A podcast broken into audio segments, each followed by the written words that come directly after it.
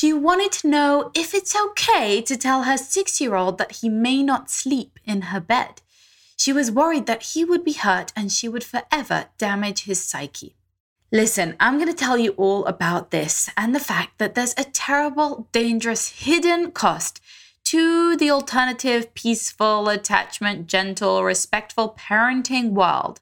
And in this episode, you'll discover what it is so that you can avoid this pitfall, save your relationship with your child, and even your own health. I don't think I'm being over dramatic here at all. So stick with me until the end because I want to share with you a completely new paradigm, a completely different way of viewing parenting that is not stuck in an old and broken system that leaves you either completely depleted, exhausted, malnourished, and upset and resentful, or leaves your child damaged, broken, and really scarred for life.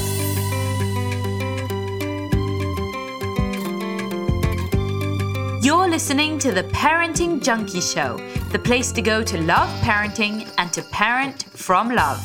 I'm your host, Avital.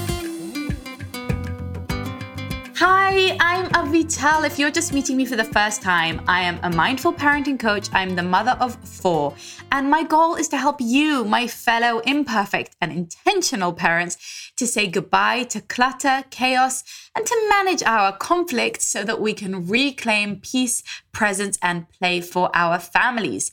Look, what I do is I try out the ideas that I learn, all of the alternatives I, ideas that I read about and that I hear about. I try them out in my own lab, my family, and then I share those that work with you. Real quick before we continue, I just want to say a huge thank you. You guys have been leaving amazing ratings and reviews and sharing out the Parenting Junkie Show on Instagram, Facebook, Twitter, and emailing me the sweetest emails. So thank you so very much.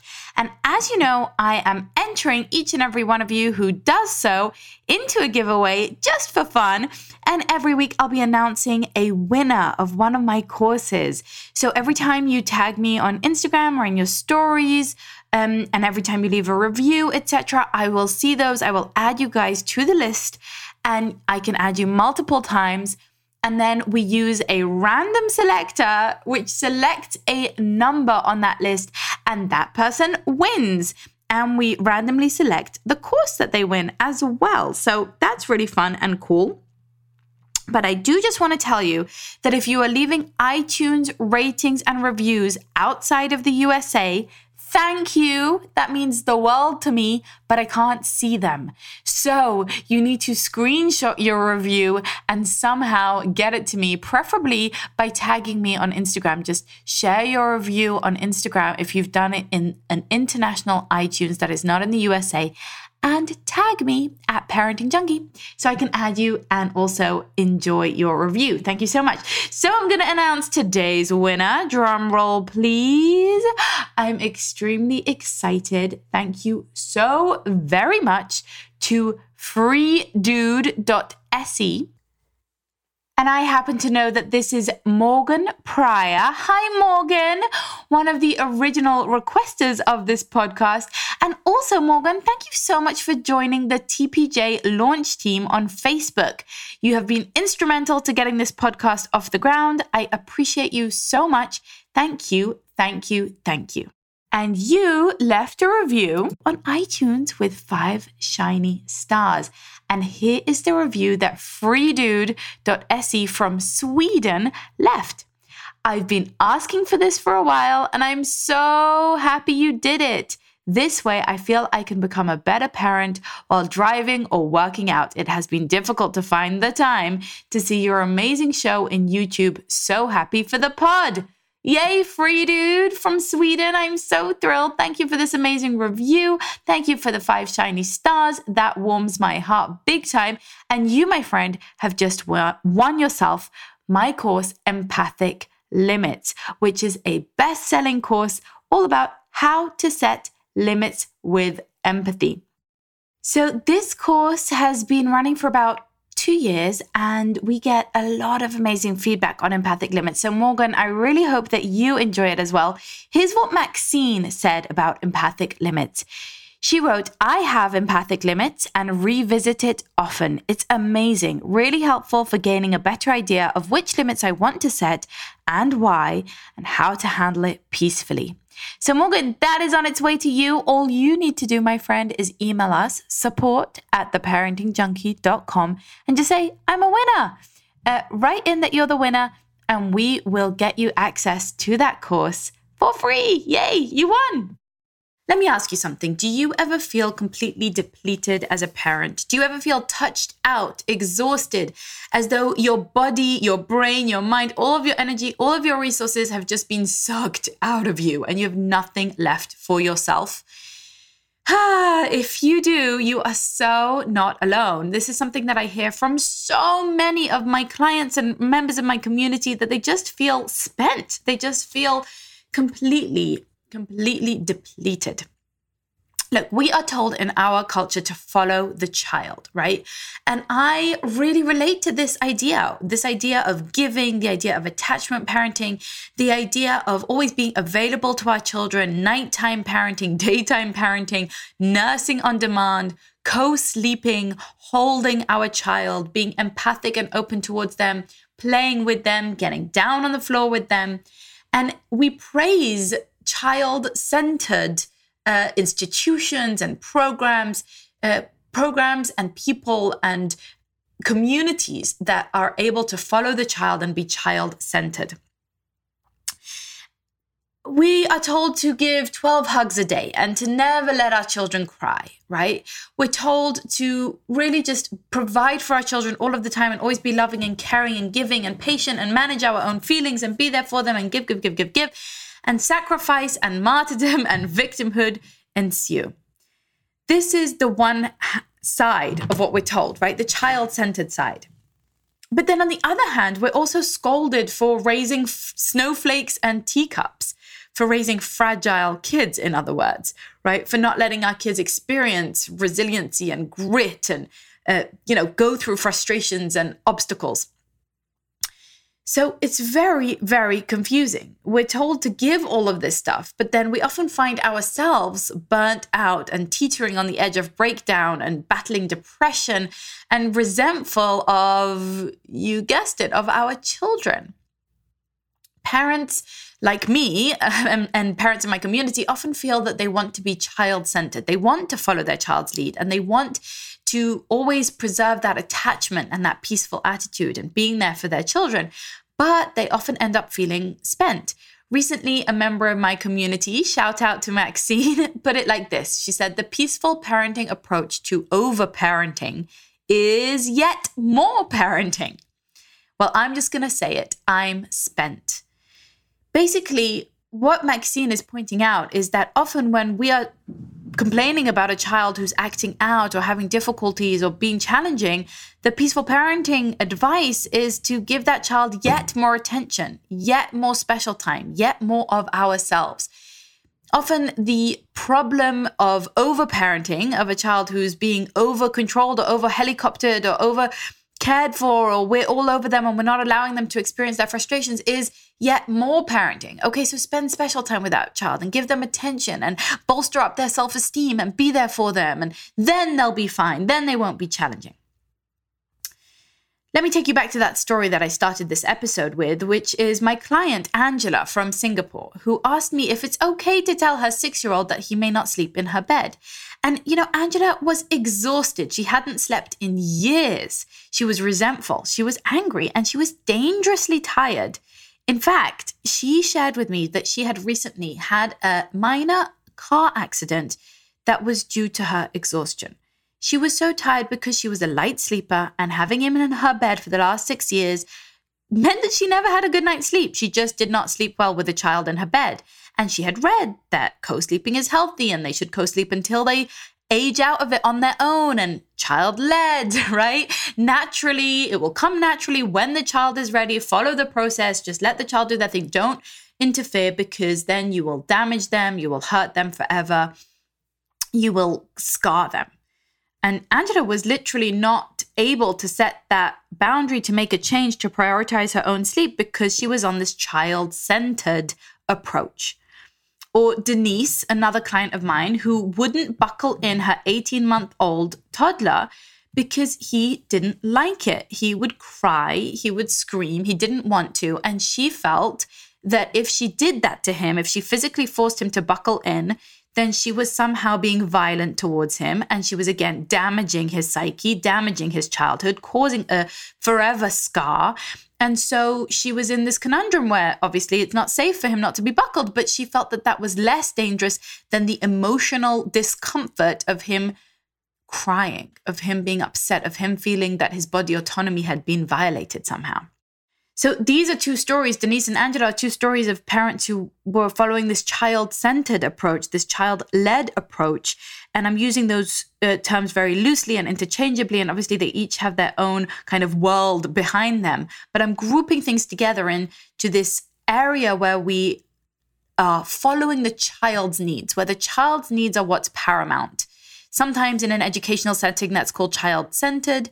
Um, sometimes in a parenting setting, it's called child led, like baby led weaning, for example, right? Where the child leads the process. And in many cases, that's a wonderful thing. But I hope that you can begin to see, and maybe you can relate to the cracks in that theory where the parent is becoming really um, hurt, damaged, exhausted, depleted, malnourished, all of the things, and ultimately resentful and hateful towards the child because of this child centered approach.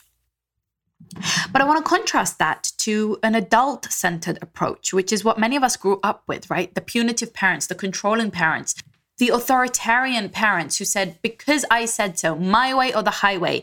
In my home, you'll do as I say. Under my roof, this is how we do it. And they are controlling and they only see their own needs and they don't take into account the child's needs at all. I mean, I have friends today who still parent this way. I have a friend who I'll just call her Hannah, who told me, ashamed, she was ashamed when she said this. She kind of told me in a whisper, and she leaned in in a whisper and she said, You know what, Avital? My five year old is in the slow reading group. But then she told me proudly that she had sat her five year old down and forced her to do her reading homework all of Saturday morning, offering her a Barbie if she did it all correctly, which the child couldn't do and didn't do. She was daydreaming, she was singing.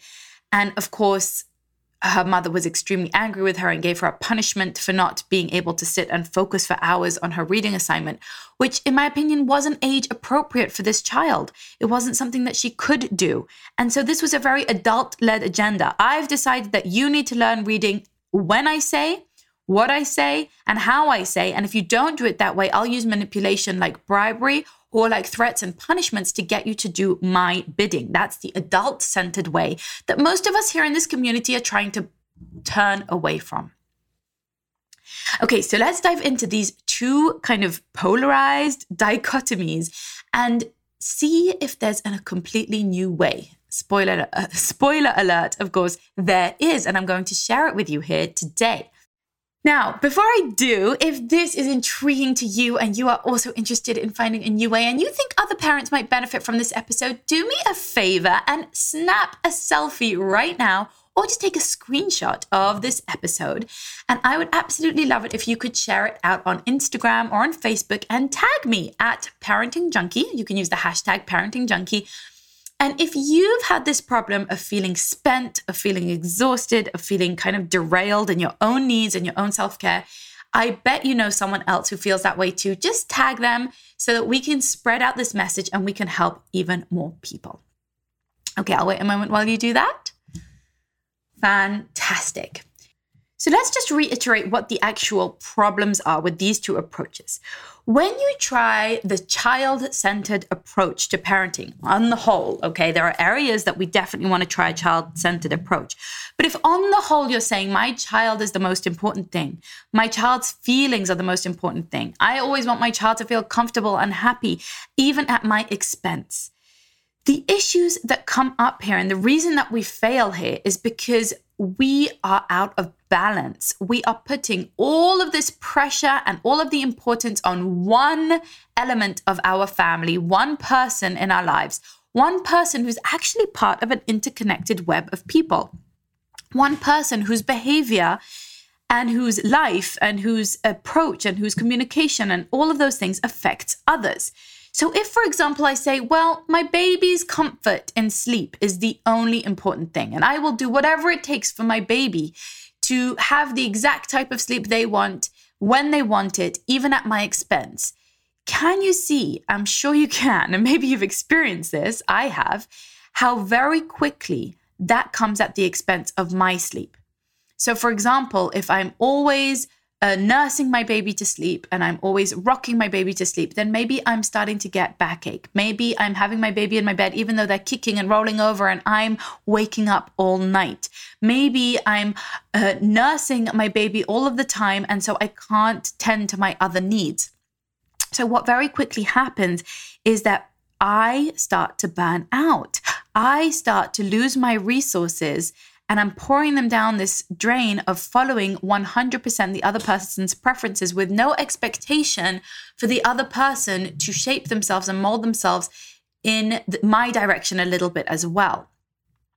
And so, what happens with this child centered approach is A, the adult burns out. The adult builds resentment. And you think you're the most loving, giving, attachment parent in the world. But what I see over and over and over again is that it's not sustainable for most people. For most people, it is not sustainable to do that without a serious hidden cost being paid. A serious hidden cost, which is that the parent is not well cared for, the parent is getting burnt out, and this actually comes at the expense of the child at the end of the day because the parent starts to feel resentful and short with the child. So then the parent snaps at the child or gets angry with the child or has no patience to play with the child or to be there for the child or to listen or to actually connect because we're so busy uh, trying to fill this unrealistic dream of the specific behavior that we need to fill in order to be child led and child centered. That's the first thing that happens with a child centered approach is that the adult burns out.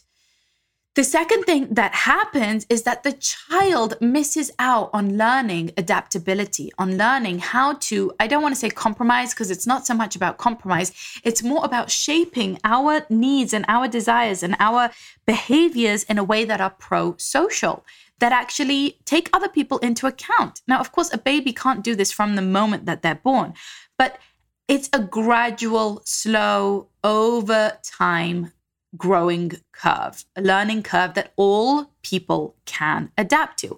All people are designed to be social creatures. They're designed to respond to those around them in a way that the people around them can continue to function and want to continue to function and in the way that they are taught to. So if you teach your child how to treat you and what you're teaching them is that your needs don't matter, that your sleep doesn't matter, that your quiet time doesn't matter, etc., etc., they will absolutely adapt to that. They will adapt to that and be ever more demanding of you and ever less flexible with you and, and ever less tolerant of your needs, of their capacity to wait, of their capacity to give, of their capacity to get used to a new reality. If you teach them that whatever they want, if they cry, if they're upset, if they want you, they can always have you. If you teach them that you can't leave them with anybody else, because if you leave them with anybody else, they'll be sad and they can't handle that. If you teach them that they need you to sleep, that they need you to pick up after them and to clean for them, that they need you to carry them all of the time, that they need you to solve problems for them or to be there at every single step of the way. If they if you teach them that you're the only adult they can be okay with, that they can't handle a babysitter or grandma or a play uh, center or whatever, that's what they'll learn that is what they'll learn. If you teach them that that is a big deal, that that is scary, that that is impossible, that they're not capable of it, that when they cry, it means that something's wrong. If they cry, it means that they can't be left with a babysitter. Or when they cry, it means that they can't get to sleep on their own. You are teaching them that their fragility is true, that they actually can't do those things by themselves, that they can't overcome, that they can't adapt, and that they can't adjust. And so when we teach them those things, that becomes the reality and they really can't. It's a vicious cycle that feeds itself more and more. And that is my issue with the child-centered approach is that it leads to resentment and burnout on, on the part of the parent and it leads to fragility on the part of the child to a sense that I can't overcome any kind of challenge, that I can't overcome any kind of obstacle, that I'm more needy and more uh, challenged than other children in managing my uh, emotions. It teaches them that big emotions like feeling sad or feeling scared are so terrible and that they can't handle them, that mommy or daddy will always come and save them and stop that external situation that is leading to those big feelings to save them so that they shouldn't have to experience those feelings. That's what they're learning. And so the child centered approach fails on those accounts. It fails to teach pro social behaviors. It fails to teach adaptability, adjustability, resilience, anti fragility, grit, strength. It fails to teach empathy because it teaches the child that only their feelings matter, only their preferences matter, only their needs matter, and they don't need to start to take into account other people's needs. Whereas what we know is that children as young as one years old can start to really empathize and see other people. So rather than playing into that and building up their empathy muscle and their adaptability, and their immense flexibility, we actually create rigidity. We actually teach them that they can't adapt and that they can't be flexible. But the first point, of course, about resentment and burnout on the parent side is so real, right? I get these messages all the time. I'm, I'm exhausted. I have bags under my eyes. My back is aching. I haven't slept in years. That is why we all feel like victims and martyrs as parents. It must stop. The sacrificial narrative of motherhood must stop. It's terrible for mothers and it's terrible for children. So then you say, okay, what's the alternative? Is it the adult centered approach that you said? And I say, no, the adult centered approach is just as awful, right? When I say the adults are the ones that matter and children should be seen and not heard, and what I say goes, and because I said so, and my needs trump your needs, we raise children who feel that they don't matter, that their voice isn't heard. We raise children who learn to be punitive to others as well. We raise children who also learn to be extremely selfish not because they've been over empathized with, but because they've been under empathized with, because their point of view never mattered. So we raise children who either learn to internalize that dialogue and say, no, my opinion doesn't matter. My voice doesn't matter. My preferences don't matter. I'll just roll over and, you know, turn the other cheek because I don't matter. I'm not important. And I, you know, no one cares about me. I'm not loved. I'm not unconditionally accepted for who I am because my needs aren't important. Or we raise children who learn to externalize that dialogue and say, I'm going to fight back. I'm going to show them I do matter. I'm going to punish them back. I'm going to stake my claim to attention. I'm going to get good. I'm going to get attention, whether it's good or bad. I'm going to make them care about me. And I'm going to do it by hook or by crook. And often that's when the children are acting out and being rebellious and punishing back because they've been so controlled and they're opinions and preferences have not been taken into account at all, so much so that now they need to push back and to force themselves into the picture somehow. So a child in this case is either deflated completely, lacks self esteem, lacks self confidence, feels that they don't matter, feels that they're not loved, which we all know is not a good thing or they're going the opposite route and they are inflating themselves into grandiosity becoming attention seeking becoming attention grabbing right becoming rebellious etc which we also don't prefer and that is the result of the adult centered approach, not to mention the fact that I don't think adults feel very good. I don't think any of us want to be tyrannical and dictatorial, and we don't like that feeling. We want to feel like a loving, gentle person. We want to feel like we're good communicators and not like we're ruling our homes with an iron fist. None of us enjoyed being ruled that way as children, and most of us don't feel very good about ourselves when we behave that way as adults. So, then, what is the third and completely radically different approach? What is the new way? If these two ways are broken, what else do you got, right?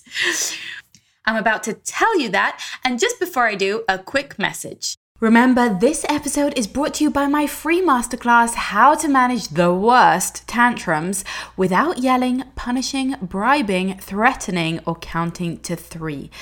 In it, you'll learn why tantrums are like poop and what to do about it. You'll learn the five step formula to find P E A C E, peace, and how and why to ride the wave of the tantrum. After listening to this training and applying the ideas, Anastasia wrote to me on Instagram all about her daughter's big meltdown. It feels absolutely amazing to hold that space for her. It was exactly how I always felt I should be handling breakdowns. It was so good for my soul and spirit, I can't even explain it. The point is, thank you. This tantrum was amazing. If you're experiencing big, bad emotional meltdowns and, like Anastasia, you want to do something about it that is peaceful, kind, and aligned, you'll want to hear this countercultural alternative advice that was born of my desperation with my son's years of big emotional meltdowns. To get this free training, you can go to theparentingjunkie.com forward slash tantrums and sign up. It's absolutely free. Okay, so to summarize, we know we don't want an adult centered approach, that punitive, top down, hierarchical, patriarchal approach where there's an adult, they're the most important one, their say and their needs are what leads and what matters, and the child just needs to be seen and not heard. Ah, we don't want that one. Um, we also don't want the child centered approach where children lead the way at the expense of adults. And we say, whatever the child's needs are, I'm willing to sacrifice myself and bend over backwards to make sure to cater to those needs and lead to my own burnout and also to the fragility of my child who isn't learning to adapt and develop their empathy and their capacity to handle a little bit of challenge and a little bit of frustration sometimes uh, when they have to wait for their needs or have their needs met in a little bit of a different way than maybe what they preferred. What then? Okay, so let's talk about a completely new approach, which is the approach that I like to um, really try to pursue, and that is relationship centered. I think that this is a really alternative way. It's neither the child centered nor the adult centered, but it actually looks at the space between the adult and the child. It actually takes the entire family's needs, the holistic needs of the family, and then when you zoom out, you could say of the community, of the, you know, of the town, of the country, of the planet. It takes our needs, our interconnected needs, the web of needs uh, between people into account. I like to call this and parenting, like A and D parenting, in, in the sense that it's me and you, not me or you. I mean, if you think about any other relationship um, that's on par, like for example, a husband and wife relationship, it would be very strange if there was kind of communities that are saying, we promote a husband centered, husband led approach. Uh, and perhaps that's kind of what did happen historically. And that's why, why the feminist movement was so powerful because it didn't make sense for marriages to be husband led.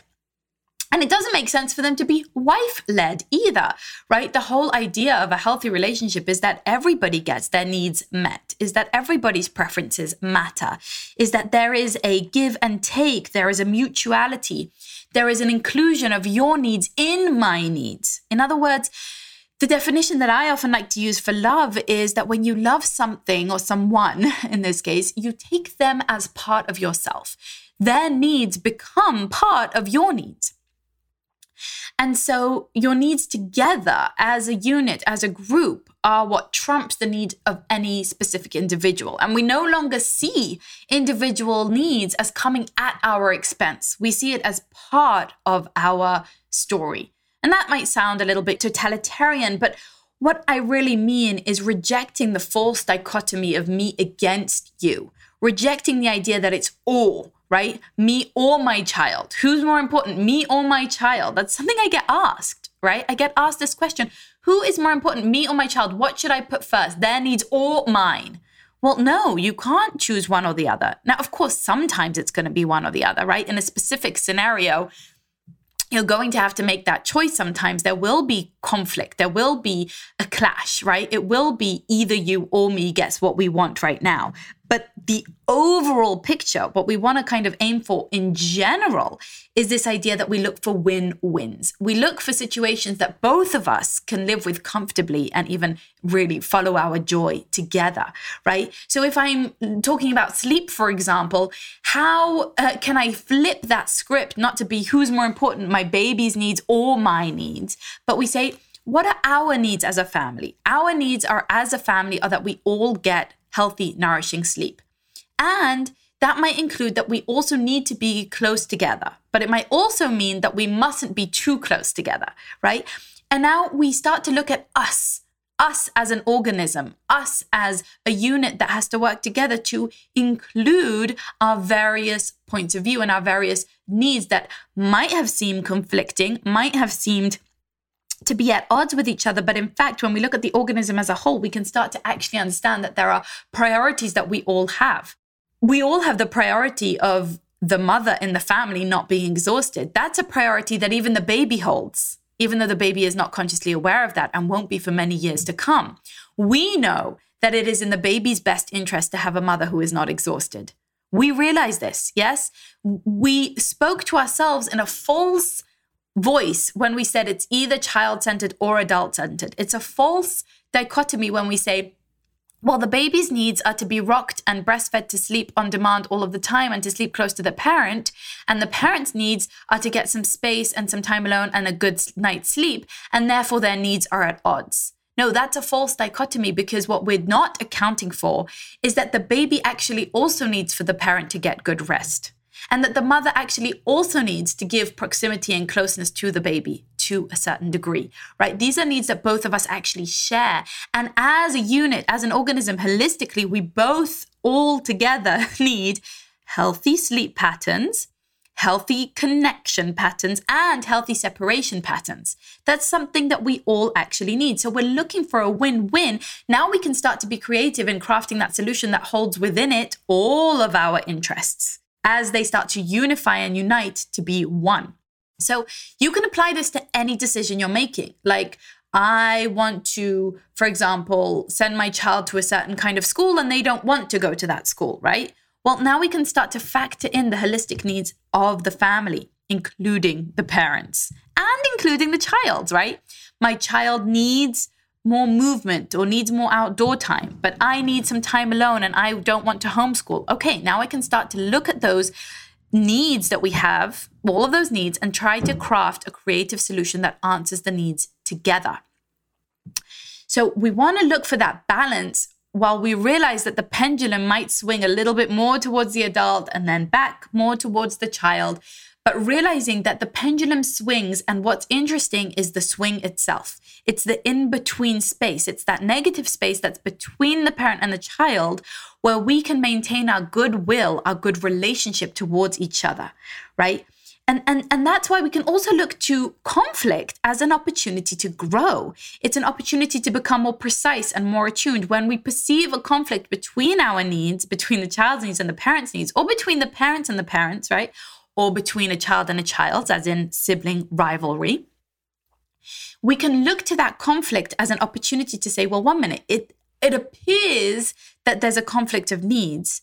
How can we now reframe this, retell this story so that we can unify both of our needs under the same umbrella? How can we re evaluate the situation and then be creative about finding solutions? So, my friend Hannah, who told me about her five year old not reading, she was swinging the pendulum all the way to the adult centered side. She was saying, My need is for my child to read. My child is not ready for that and is not interested in that and is not willing to do that. So, I'm going to use manipulation like punishments and bribes in order to get her to fulfill my need. Whereas, had she swung the pe- pendulum towards the child centered and start to do that dance of the back and forth, she could start to see what the relationship's needs are. The relationship's needs actually trump the adult's needs and the child's needs because the relationship's needs generally hold within them both of those. The relationship needs to stay in good standing. The relationship needs to come back to goodwill. The relationship needs to be full more full on love and hugs and kisses and joy than it is depleted by criticisms and separations and frustrations and anger and yelling and, and manipulations, right? So, the relationship, in order to keep the relationship in good standing, my friend Hannah really needs to make sure that the process of learning to read, the process of adopting literacy, doesn't harm the relationship. In other words, first and foremost, I'm connected to my child. First and foremost, my child and I feel that both of our needs are understood by each other. First and foremost, I'm looking to create a good atmosphere, a joyful atmosphere, a connected atmosphere. Then I can start to bring in both of our quote unquote conflicting agendas, right? My agenda for her to learn to read, her agenda for her to learn to read at her own pace. Because what happens is she's polarized this to say that her daughter doesn't want to read, which is not true. Her daughter may well want to read, but she doesn't want to be controlled and she doesn't want to be pushed. She doesn't want to be manipulated. And she may not be ready to want to read yet. It might not be coming right now. So it could be a timing conflict between the adult and the child in this case, right? So if Hannah would actually come alongside her daughter, uh, we'll call her Rini, if she had come alongside Rini and said, Hey, Rini, I know that you're interested in learning to read. When do you think uh, you might be interested in, in reading with me? What would be a good time today? Or if she'd have said, Hey, what would you most like to read? Or if she'd say, I would love to play an ABC game with you. Would you like to play?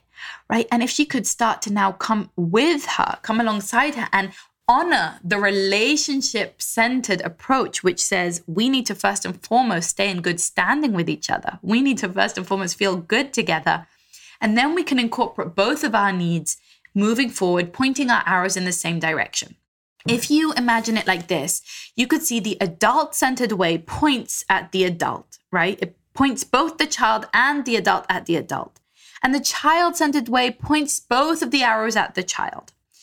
And what this happens is that the other person wants to point their arrow in a different direction, and we start to pull each other apart. They start to polarize and point in opposite directions. The child says, No, I don't want to point at the adult. I don't want to gravitate towards, turn towards, you know, dial in towards the adult needs. So I'm pulling my arrow in the other direction.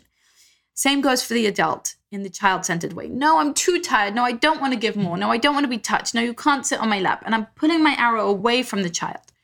When we look at the relationship centered approach, it's actually they're both starting to point the arrow at each other, right? And forward together, right? It's kind of like a like an arrow uh, joining together and pointing in the same direction. So we join together in the sense that we first and foremost take the relationship into account. How can I help you to feel good about me and you? How can I help you to feel good in this space between us? I'm turning towards you, okay? And then how can we both actually unify our goals together.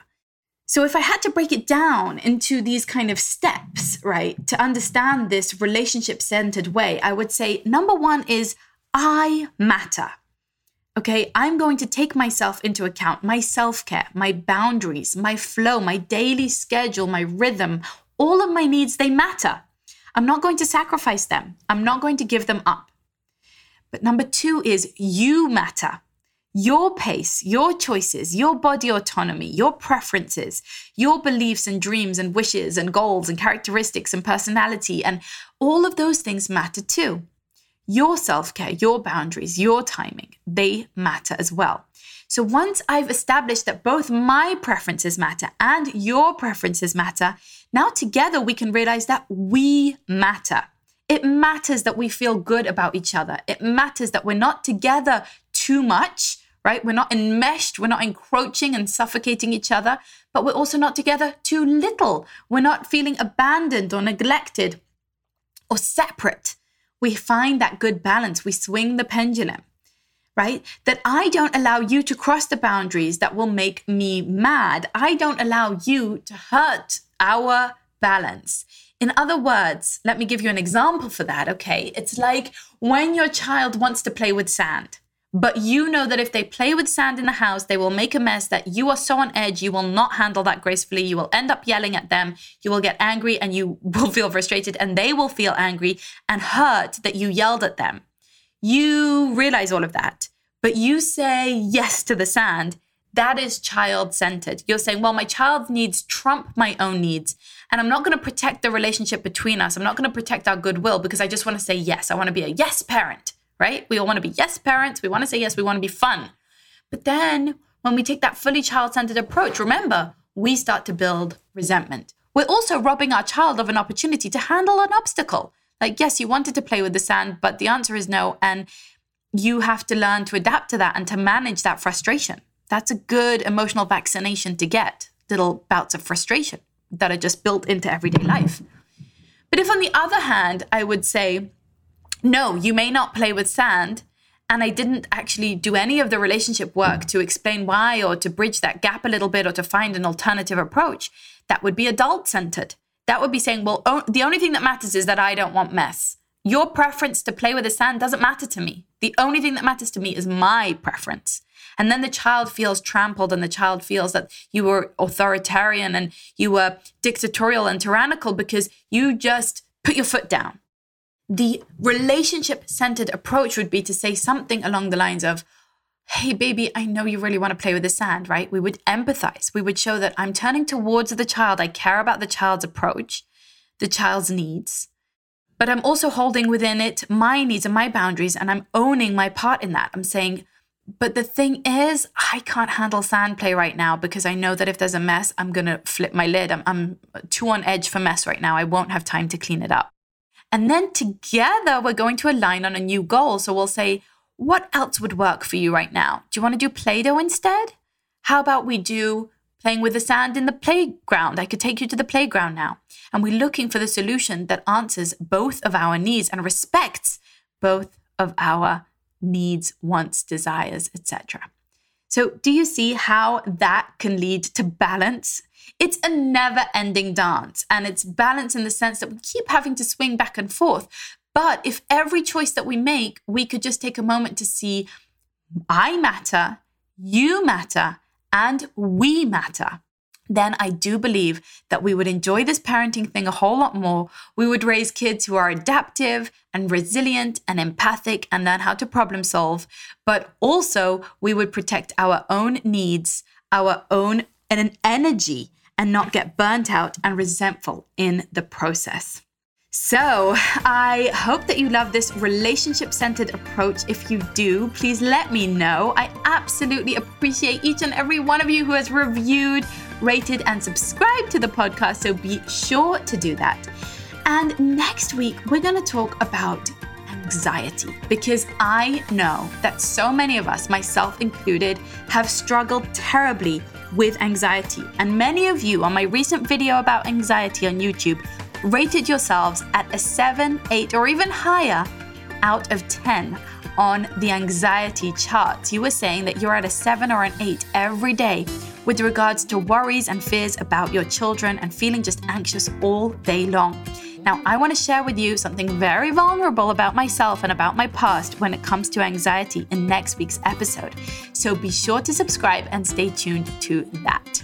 And remember, keep on loving parenting and parenting from love. Namaste.